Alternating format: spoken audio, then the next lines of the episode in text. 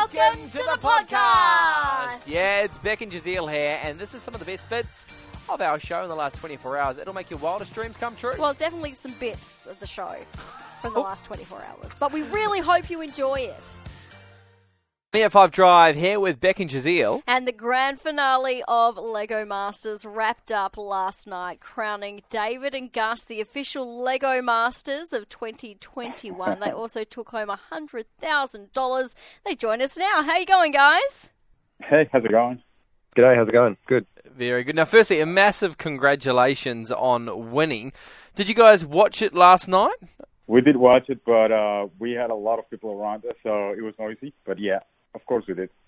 Who who was there? Was it your families? Yeah, we had a lot of family and friends and some, some of the other cast members from season three and a couple from season two as well, which is cool. Oh, that's awesome. That would have been such a great viewing party. Was everyone in the dark or did they know who'd won?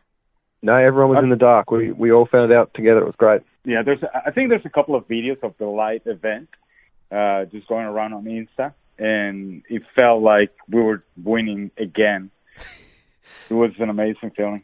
Because technically, this was filmed uh, last year, wasn't it? So you had to hold your tongue for a super long time. Did either of you slip?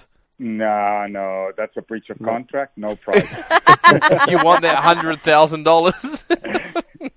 yeah, we we work hard for it. So, What was one of your favourite builds from the season? Well, Uh, we always go back to the Fox, I think, as, as Yeah. our favourite build. Um, Yeah. You know, that was some that was something that we really found our, our groove in, and, and from that point on, that build probably changed the way we approached the competition. So, mm. yeah, we've got a lot of success out of it, I think. Now, when it was down to the final three, and um, you know the, the clock's ticking, and you're looking across at uh, your competitors and what they're building, were you nervous at all, or did, or did you think you had this in the bag from the get go? no, never. No. Of course, we were nervous. Yeah, no, N- nervous every single build, I think, with with the quality of builders that are in the room. You guys won so many times. Did you win the most out of like all of Lego Masters series so far? I, I, I think yes, that number has been thrown around, but my counter argument is that uh, the win build ratio from Scotty and Owen is better than ours because they missed a lot of challenges because they won the immunities. Oh, yeah. Okay. So you still have that bit of Yeah, doubt see? going into it. I love that you win it, and you're Oh, still giving other people credit. Yeah, Like love it. humble winners. now, um, obviously, you guys won the hundred thousand dollars. Is that in your bank account now? Do you have to wait for it? What are your plans?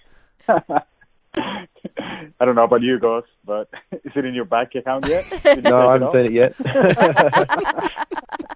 Now, Not far away. Looking back on the show, is there anything you would have done different, or would you stick to script? Oh yeah, absolutely.